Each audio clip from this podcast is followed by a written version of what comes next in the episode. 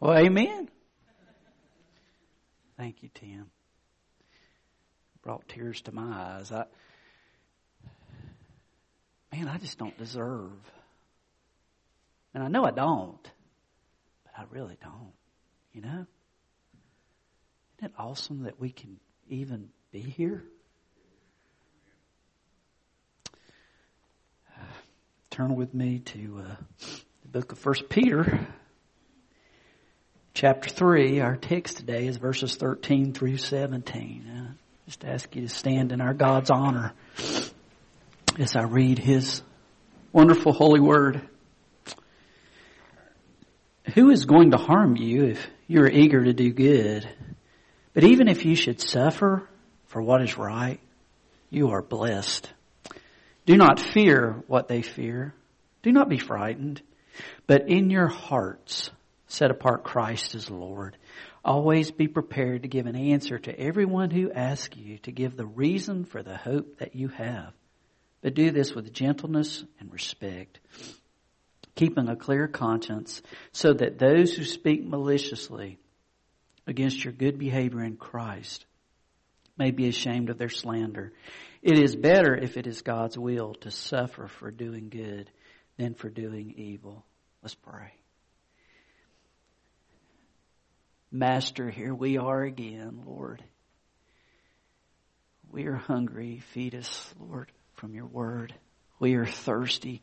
Quench that thirst. We are blind. Heal our eyes that we may see. God, you know all about our maladies, our infirmities, our weakness. But this isn't about that. This is about you. We expect you, God. We long for you as the deer pants for the water, so my soul pants for the living God. I pray, Father, that you would continue to move by your wondrous Holy Spirit among us, Lord. Because without you, what's it matter? So move among us, Lord, as we continue to offer our very selves to you. In Christ's name we pray. Amen. You know, I actually go back to verse 12 as we look at our text and this is the way it's supposed to work. This is the way life's supposed to work. Verse 12, he says, For the eyes of the Lord are on the righteous, and his ears are attentive to their prayer. But the face of the Lord is against those who do evil. That's what we say. Live for God.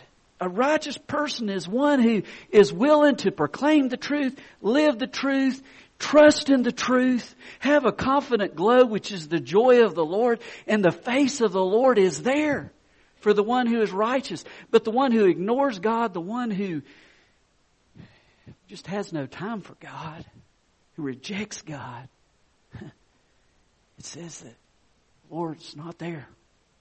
The Lord's against them. Matter of fact, the next verse he says, Who's going to harm you if you are eager to do good?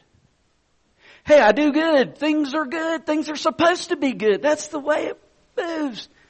I love that Psalm 37 verses 3 and 4. It says, Trust in the Lord and do good. Dwell in the land and enjoy safe pasture. Delight yourself in the Lord and He will give you the desires of your heart. What's he saying there? Just trust God. Hey man, if you trust Him, if you do the right stuff, it's good. God will bless you. And then he says, dwell in the land. What's that mean? It just means follow his word. It just means walk with the living God. May your life be in tune, be in sync with the living God. And there, what's he say as a result of that? In verse 3 of Psalm 37, safe pasture. Man, things are going to be good. Things are going to be comfortable. Things are going to be like I want it. If I just delight myself in the Lord, He will provide the, the deep desires of my heart. That's what we're looking for. Like I said there in the scripture, verse 13, it's going to harm you if you do good. Then we come to verse 14. But even if you should suffer for what is right, you are blessed. This particular little word if Uh, it's used four different ways in the New Testament. This is the most rare of those times. This means this is unusual. This means you do good. You follow God. You trust God. This means you dwell in the land. But there's no safe pasture. There's suffering. Things aren't going as you plan. It was interesting in our Sunday school lesson. It was talking about, we talked about prayer. And, and how many times we feel as if our prayers are unanswered. They don't go like we want them to go. And trouble follows. Well, this morning, as we look at this section of scriptures, you look on your outline, I've listed here five principles to endure undeserved suffering. You see what happens most of the time, if you walk in a minefield, you're going to step on a landmine, it's going to blow up, and mm, there's suffering that comes from that, right? And when we step outside of God's will, and we get hurt, it's like, okay, I get it, God. I know I deserve that. But what happens when you do what God wants and you're hurting? Somebody's hurt you.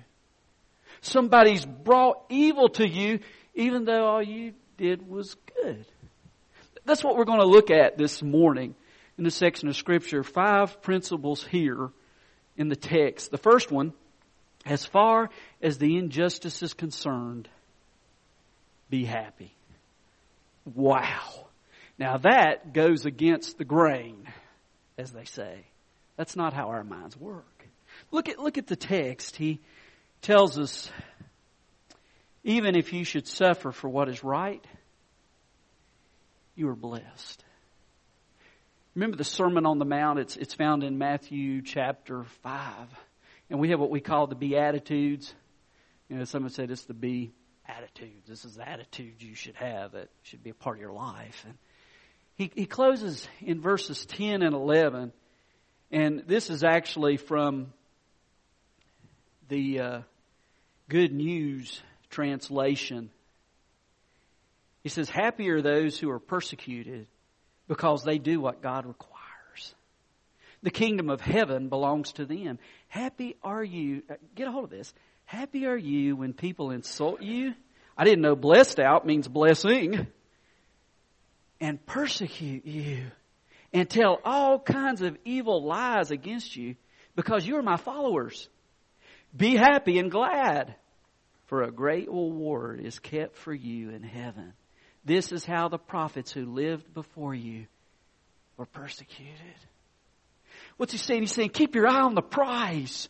If you are persecuted because you love me and you follow me and you live for me, guys, that is not ultimately a curse. He says it is a blessing. Because you are living for what will last forever. As Jim Elliot said, he is no fool who gives up what he cannot keep in order to gain what he cannot lose. And that's what happens in following Christ. He said, so just remember, if for doing good, for following Christ, you face suffering and you face persecution, there's a reward that follows. Secondly, do not panic, do not worry. Notice what he says. Do not fear what they fear. Do not be frightened. Two different words here that are used. The first talks about a state of panic that makes you just want to turn around and run. You know, the, the idea of flight to take off and to get away. And the other is the idea of you are just consumed in your mind with the situation. Uh, read to you some words from Walter Kelly. He wrote, Worry is faith in the negative, trust in the unpleasant, assurance of disaster, belief in defeat. Worry is wasting today's time to clutter up tomorrow's opportunities with yesterday's troubles. Kind of deep.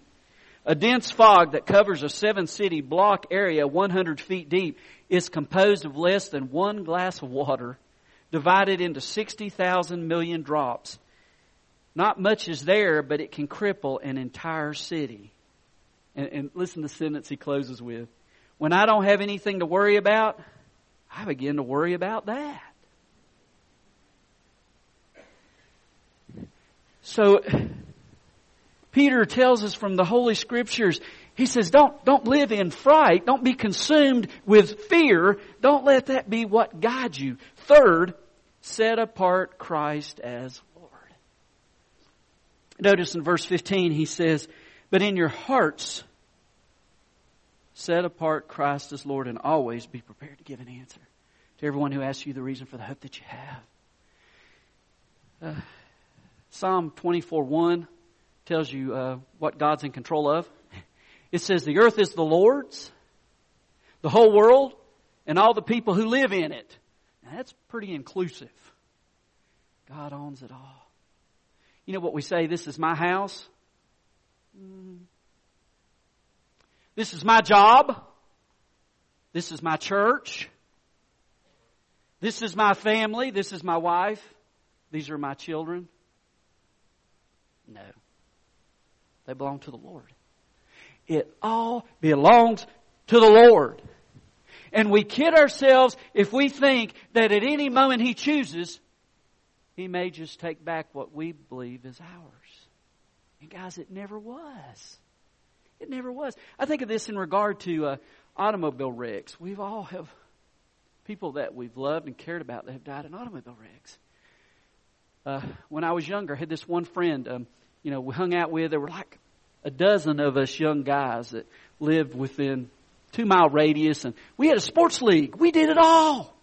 Well, we weren't very good at it, but we did it all. We had teams of two or three in the sports league, you know, like four teams, and man, we had a schedule and everything, and and what we would try to accomplish. And one of the guys that was uh, hung out with was a guy named Gary Parker, and Gary would uh, he was about two years older than I was, and and uh, he had done some painting, and he played basketball in these boots. I don't know how he did it. They had paint all over them. I called them his psychedelic boots. And he beat me at basketball in those psychedelic boots. Still hurts my feelings after all this time. But I remember one day the guys, we met, I don't even know what sport it was. We met to play some sport together. And I said, Where's Gary? He said, Gary died last night in a car wreck. Oh, really? Another guy, a friend of mine, Luke Snyder he and his wife had the most beautiful little boys, twins. Still see them, blonde haired little boys. Died in a car wreck. You could tell me stories like this. And I remember one day my best friend Barry Johnson, he, he, he came by to pick me up. They were in a reinforced police car. We're in a wreck that totaled the car. And when they walked out of the car, they said, if there had been one more person in the car, everybody would have died. And it just so happened I wasn't at home that night. So I didn't go out with the guys. We don't know how long we will be here, and we think this all belongs to us, and none of it does. It is God's. And as we think about persecution and we say, this shouldn't happen to me, I'm not in charge. I'm not in control. And this might hurt your feelings, but neither are you. One of the great examples of this in the midst of suffering is Stephen in Acts chapter 7. Uh, not Stephen Gillen, but uh, Stephen the deacon. Uh, turn with me to Acts chapter 7. We've picked on Stephen enough today already, hadn't we? I better cut him some slack. Uh, Stephen shares a Holy Spirit filled message. And it was not kumbaya, everybody's happy and have a joyful time. I want you to see what happens here. Verse 54. Here's a result of his spirit filled preaching. When they heard this, they were furious and gnashed their teeth at him. They did not want to hear what God was saying because it was convicting and they didn't want to change. Notice verse 55 But Stephen, full of the Holy Spirit, looked up to heaven and saw the glory of God and Jesus standing at the right hand of God. Look, he said, I see heaven open and the Son of Man standing at the right hand of God. The worst possible time. He preached. they were not open. They, they were so angry, that's the gnashing of teeth. They were furious. And it says, at this, Verse 57, they covered their ears, we're not listening anymore to you and what you have to say. Yelling at the top of their voices, they all rushed at Stephen, rushed at him, dragged him out of the city, and began to stone him. Man, began to take his life, to execute him, stone him to death. after he'd had this vision of Jesus. And um, says a guy, young guy was looking at him. Uh, Saul, God get a hold of him later, little guy that God used. We know about him, Paul. It says, while they were stoning him, he began telling those no good, filthy slime off. No, that's not what happened. Don't, you have to read. Don't just listen to everything I say. You gotta read. Verse 59, while they were stoning him, Stephen prayed, Lord Jesus, receive my spirit. Then he fell on his knees and cried out, Lord, do not hold this sin against them. When he had said this, he fell asleep. Here's an example of uh, undeserved suffering. But he saw Jesus. He saw the blessing of Jesus. and he did not live in the worry of the moment, but he looked to the Savior. He looked to the Savior. Why? Because his life was set apart for the Lord. It wasn't about revenge. Fourth, uh, as far as others are concerned, be ready to give a witness. Verse 15, you know, he says, um, set apart Christ as Lord in your hearts, and your hearts set him apart. Always be prepared to give an answer to everyone who asks you the reason, the hope that you have. And I love that next part. We leave that off sometimes. Do this with gentleness and respect. I mean, when you have that opportunity to share, it's not like, mm, get me a notch in my belt for Jesus. I, don't like that stuff. Gentleness and respect. You share with them, but you don't yell at them. you love them with the message of Christ. And look, when you are living like this, when people are persecuting you and insulting you, making your life miserable because you love Jesus, there's going to be some people going, What? What is going on? is that guy a nut or what? They're going to know what is going on. How do you do that? How do you not attack when attacked? How do you have a peace? How is this? Ow! And it's the perfect opportunity to say, let me tell you about Jesus. He is my hope. He is my life. And, and that's the joy to be shared.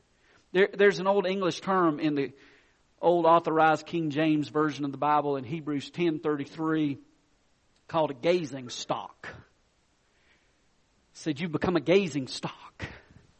And when you live for Jesus and do what is totally unexpected, you're a gazing stock. That's the call. By the way, uh, turn uh, back to 1 Peter chapter 3. Here's what blows me away. If you go back up to uh, verse 20, in, in 21, he says, how is it to your credit if you receive a beating for doing wrong and endure it? But if you suffer for doing good and you endure it, this is commendable before God. Verse 21. To this you were called because Christ suffered for you, leaving you an example that you should follow in his steps. How? God says, I'm called. This is the calling. We talk about the man of God is called. It doesn't happen much. It's unusual if this should happen, but if it happens that you are persecuted for the cause of Christ, it's not a curse, it's a call. Why? Because it's a wonderful witness of the saving power of Jesus Christ. Hey guys, that's what it is about. Fifth, keep a good conscience. Look at verse 16.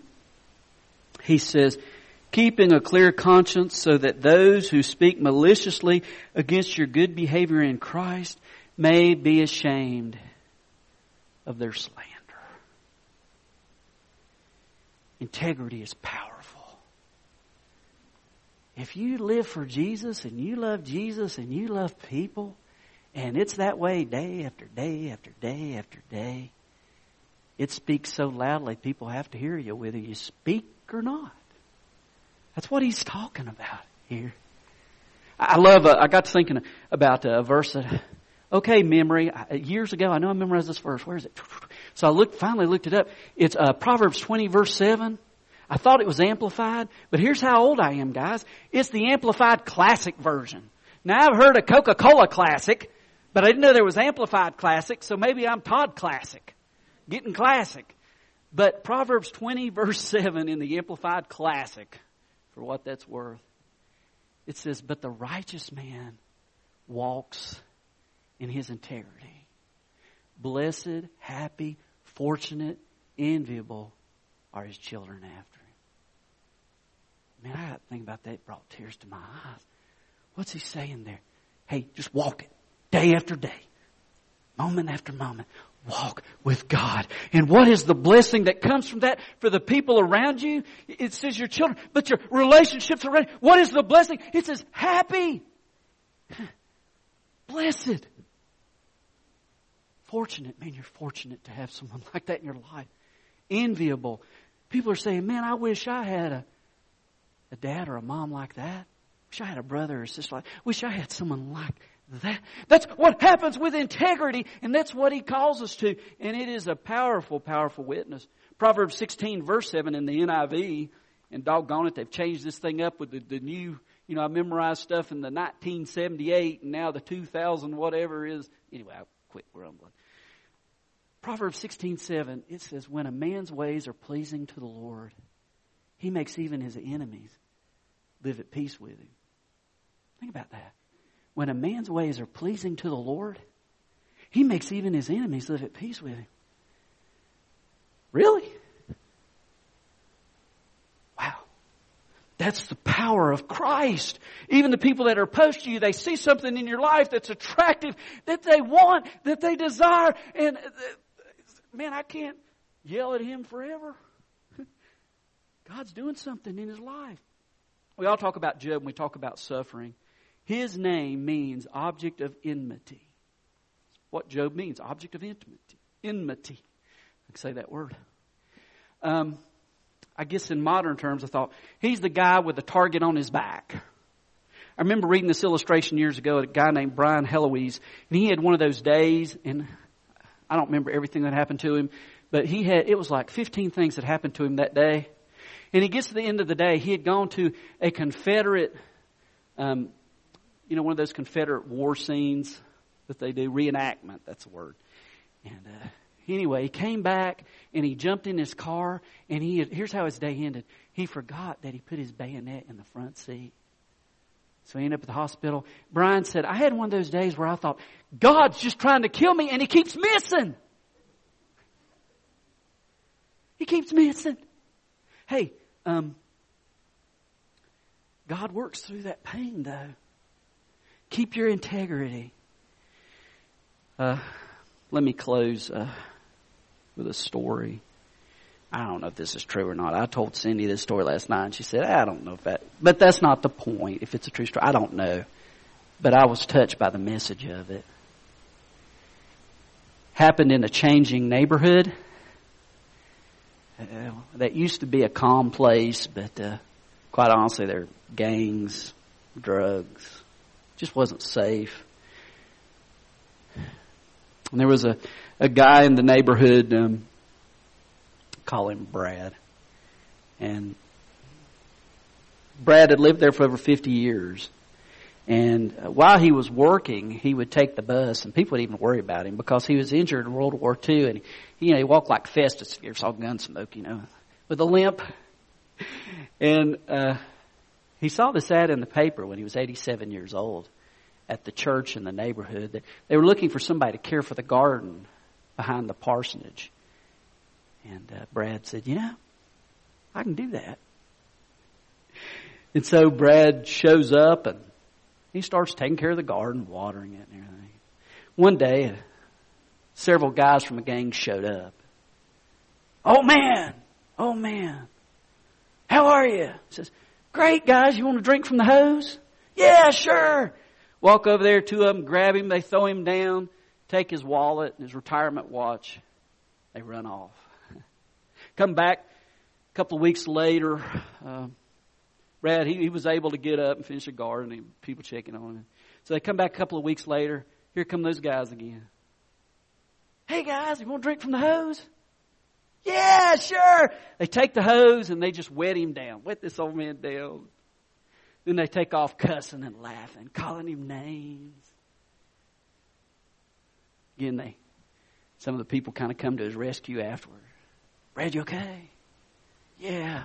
Don't worry about me. Just a couple of punks that need to get right. You know, it'll be okay.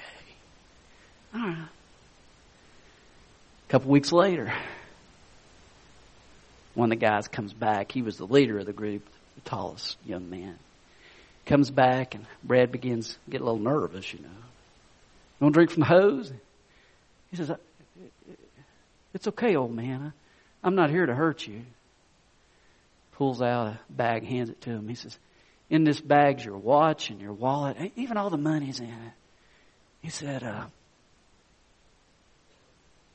Man, I just couldn't sleep.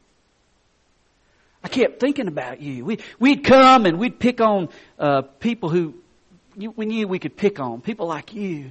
And he said, yet we'd come back and you wouldn't mistreat us. You wouldn't yell at us. Man, you were crazy enough to offer us a drink from that water hose. He says, I, I don't, I don't understand. said Brad. He said, well, you, you didn't hate us for hating you. You kept showing love against our hate. He said, uh, The bag's my way of saying thanks for straightening me out, I guess. Later uh, in the winter, Brad died and they had a funeral. As the pastor got to speak, he noticed over by himself in the back corner of the church sat a young man his arms covered in tattoos, his hands calloused. He recognized him. And as he spoke about Brad, he talked about the garden. And he, he said, do your best to make your garden as beautiful as you can. And we'll never forget Brad and his garden. It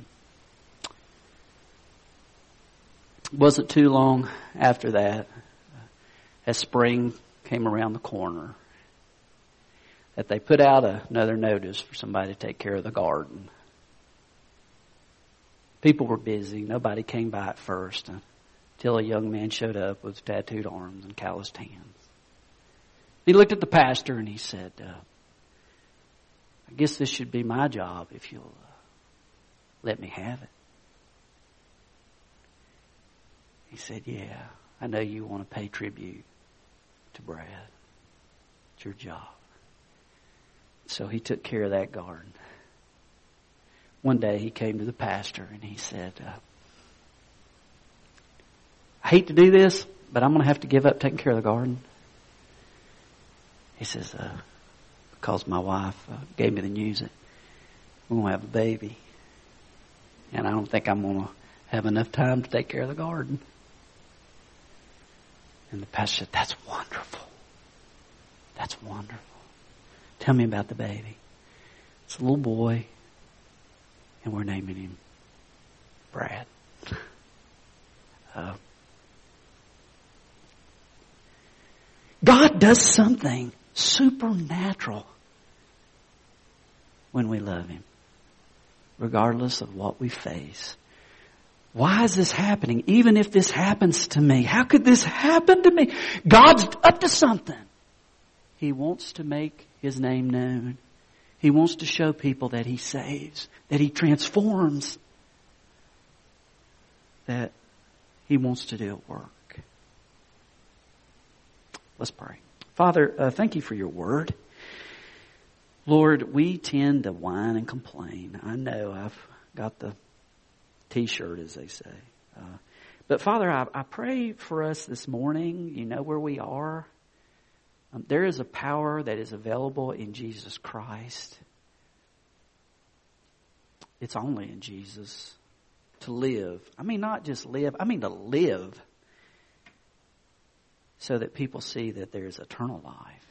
And I pray this morning, maybe there is one here who is ready to receive eternal life, to trust Jesus. The one who empowered Brad to uh, not hate Father, I, I pray if one's here and it's time to trust Jesus and be forgiven, to follow through with baptism, to say, I, I love, I love Jesus. He's my Savior. Uh, now's as good a time as any just to bow the heart and say, forgive me a sinner. Enter my life, Jesus. Give me a new start. Pray. Hopefully there's someone here and, and that prayer is real. If they have prayed and received a, a Savior, a Lord. Maybe for the rest of us here. And Father, uh, we're we're struggling. Um, maybe someone here is suffering because of their faith in you. Help them see that it's not a waste. You're up to something, God. I pray for all of us that we would begin to see that to follow you is what matters most. And even when we are suffer for that, it's not a curse, God. It's you at work. It's a blessing. And so, Father, with an altar open, maybe someone needs to come pray at the altar. Maybe one of us needs to tell the church family something you're doing in their lives. I don't know. I just want to see you move. And, and so, Father, I just want to get out of the way and ask you to be free to move in our lives, our hearts for the glory of God this morning. Because that's what we need. And so, Father, as we prepare to stand, as we prepare to sing, may we also be willing to obey you, whatever you ask. In Christ's name, amen. Let's stand together.